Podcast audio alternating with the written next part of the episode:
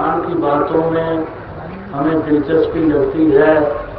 हम भगवान के मतलब सुनना भी चाहते हैं, कहना भी चाहते हैं और भगवान की उपासना भी करना चाहते हैं और भगवान का सिमरन भी करते हैं और अपना सहारा भी भगवान को मानते हैं।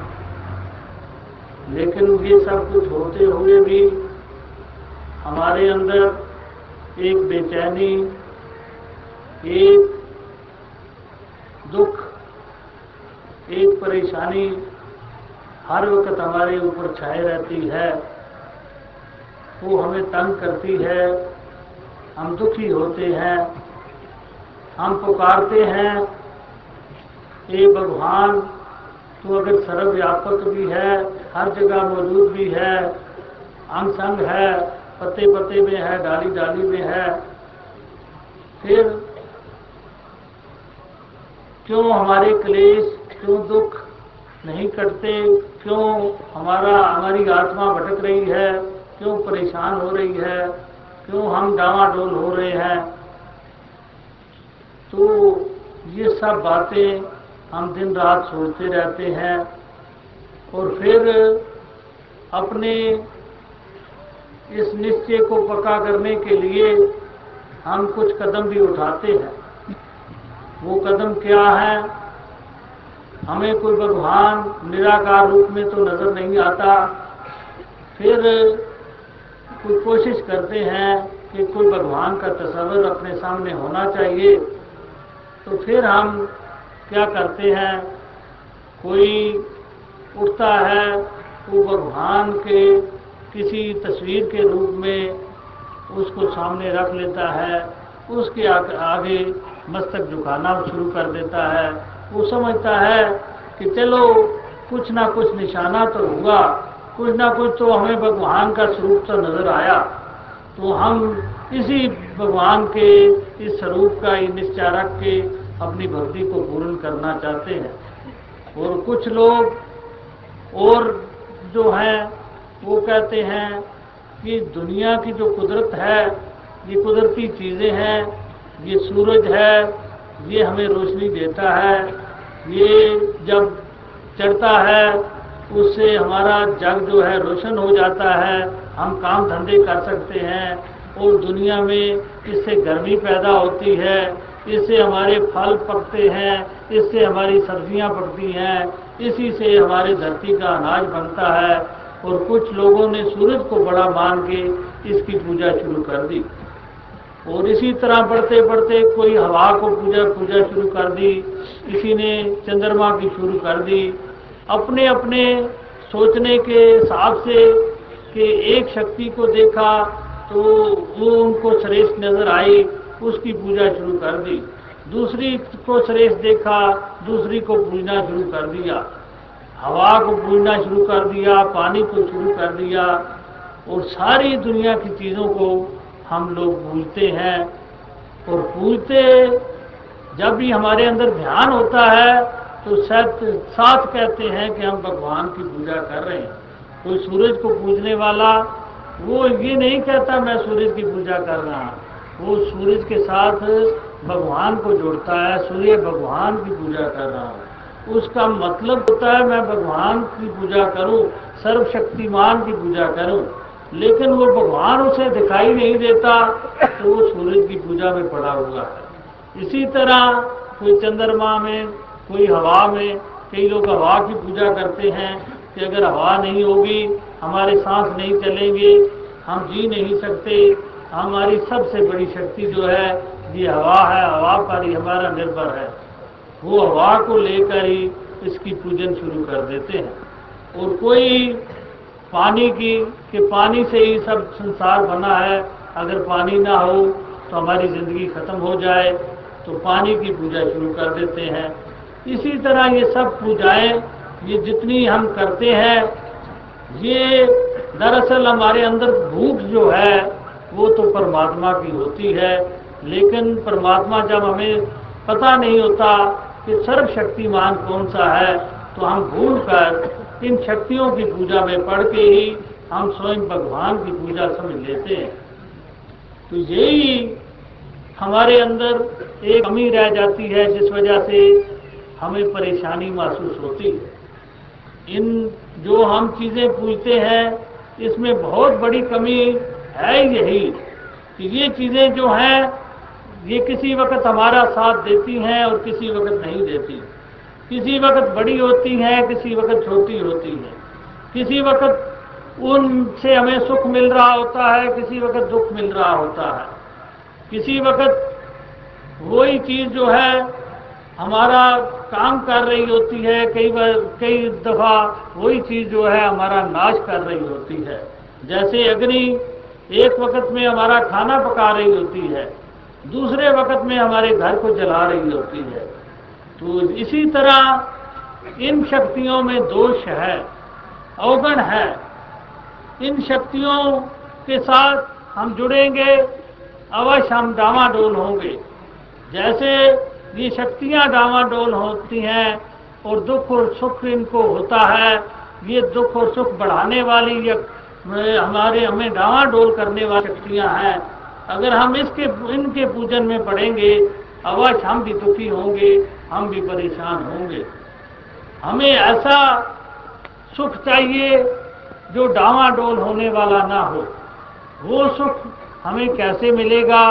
वो सुख केवल इस परमात्मा निराकार से ही प्राप्त हो सकता है। सिर्फ़ निराकार परमात्मा, अकाल पुरुष या भगवान या गॉड, अल्लाह, कुछ भी हम कहें, इस कहने से वो सुख नहीं प्राप्त होगा। वो प्राप्त कैसे होगा, वो तभी प्राप्त हो सकता है जब हमें कोई ऐसे परमात्मा के साथ जोड़े, ऐसी शक्ति का ज्ञान कराए, ऐसी शक्ति को हमें पद सोझी मिले कि ऐसी शक्ति कौन सी है कौन सी शक्ति है जो ऐसी एक, एकदम एक जैसी रहती है और कायम दायम है, जिसमें कभी तब्दीली नहीं होती, जो वक़्त के साथ बदलती नहीं और जिसमें ना जिसका कोई याद है, ना अंत होता है और भी किसी किस्म का दुनियावी तत्वों का जिस पर कोई असर नहीं होता। ऐसी जब निराकार परमात्मा रूपी शक्ति को हम जान लें तो हम डावाडोल होने से बच सकते हैं। और कोई तरीका डावाडोल होने से बचने का नहीं है। और जितने भी हम जतन करेंगे, इन प्रकृति की जितनी पूजा करेंगे, अवश्य उसमें हम पड़े पड़े दुखी और सुखी और इसी तरह पर तरह तरह की बातों में उलझे रहेंगे। हम अपने मकसद तक नहीं पहुँच सकेंगे। हम आवागमन में पड़े रहेंगे। हमारी आत्मा भी निराकार है। इसको हम कभी भी इन संसारक चीज़ों में नहीं इसकी इसको मिला सकते कि हम चाहें कि आत्मा को ये संसारिक चीज़ों और संसारिक शक्तियों में मिला दें, ये इसमें मिक्स हो जाए तो ये इन शक्तियों में ये मिक्स भी नहीं हो सकती। आत्मा केवल परमात्मा में ही लीन हो सकती है। अगर हम परमात्मा को जानते हैं तो अवश्य हमारी आत्मा इसमें लीन हो सकती है और हमें कोई कठिनाई नहीं आ सकती। तो हम दूसरी ठोस चीज़ों में आत्मा को लीन करना चाहे तो ठोस चीज़ें या जो प्रकृति में बंधी हुई चीज़ें हैं, उनमें ये आत्मा कभी आने वाली नहीं।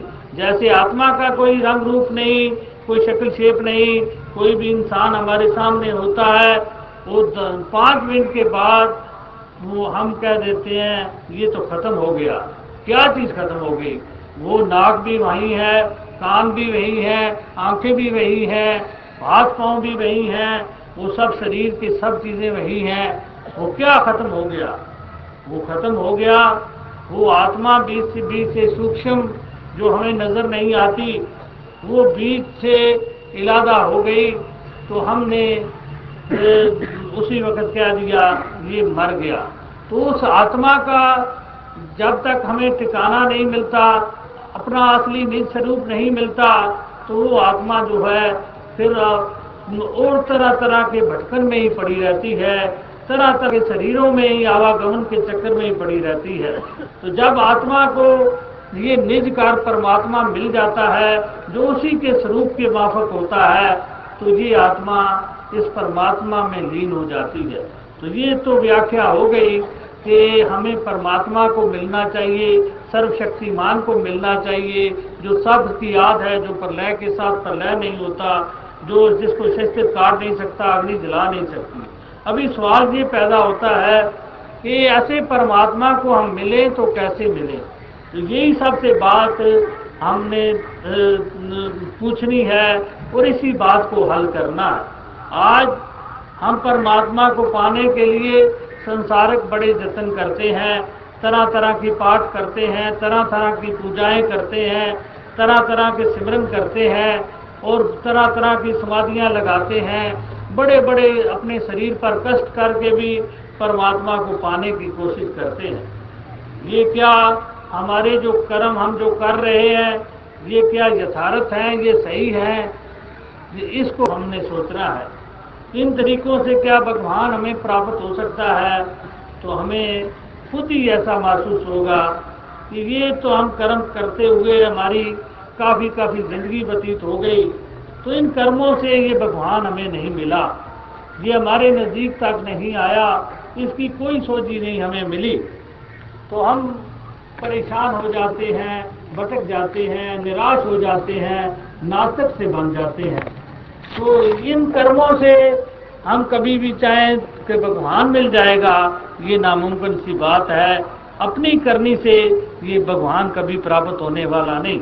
अपनी करनी से तो संसारिक इलम भी हमारे बच्चे को प्राप्त नहीं हो सकता। हमारे, हम छोटे बच्चे को बहुत सी पुस्तकें इकट्ठी करके दे दें कि ये पुस्तकें हैं। इन पर तुम रोज हार चढ़ाया कर और धूप जलाया कर। और इन पर नमस्कारें किया कर।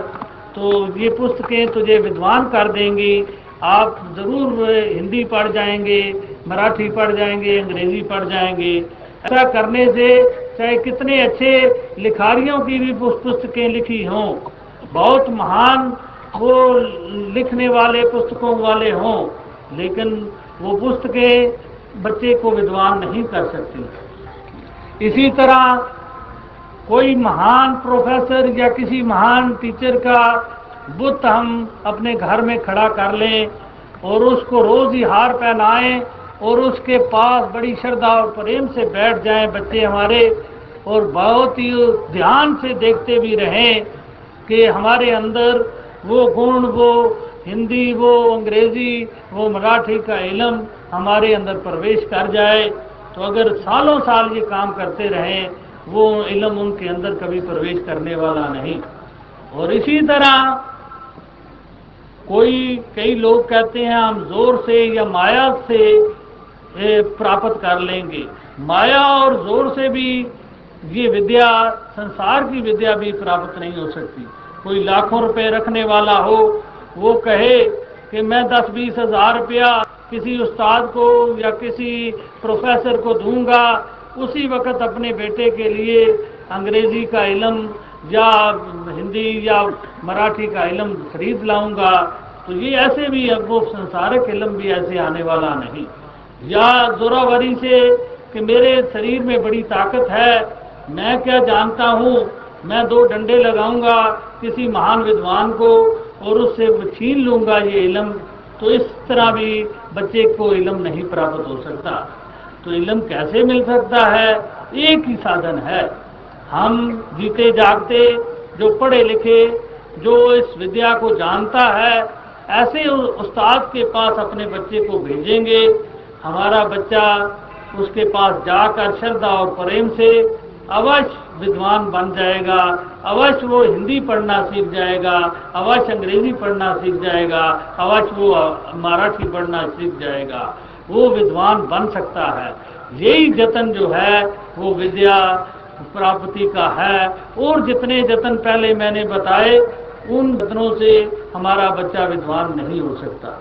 इसी तरह अगर हम ब्रह्म विद्या, जिसको ये ज्ञान भी कहते हैं, इसको भी हमने हासिल करना हो तो हम जो जतन कर रहे हैं, कई लोग पुस्तकों की पूजा कर रहे हैं, कई बुतों की पूजा कर रहे हैं, कई पैसे के ज़ोर से कि मैं इतने पाठ कर दूँगा, मैं इतने जग लगा दूँगा, मैं दुनिया को बहुत पैसा खर्च के मंदिर बना दूँगा, बहुत इतने रुपए खर्च के मूर्ति खड़ी कर दूँगा तो रुपयों से भगवान को पाना जाते हैं। इस तरीके से भगवान इन जोरावरियों से या इन अभिमान की बातों से, ये कभी भी अपने कर्मों से भगवान मिलने वाला नहीं।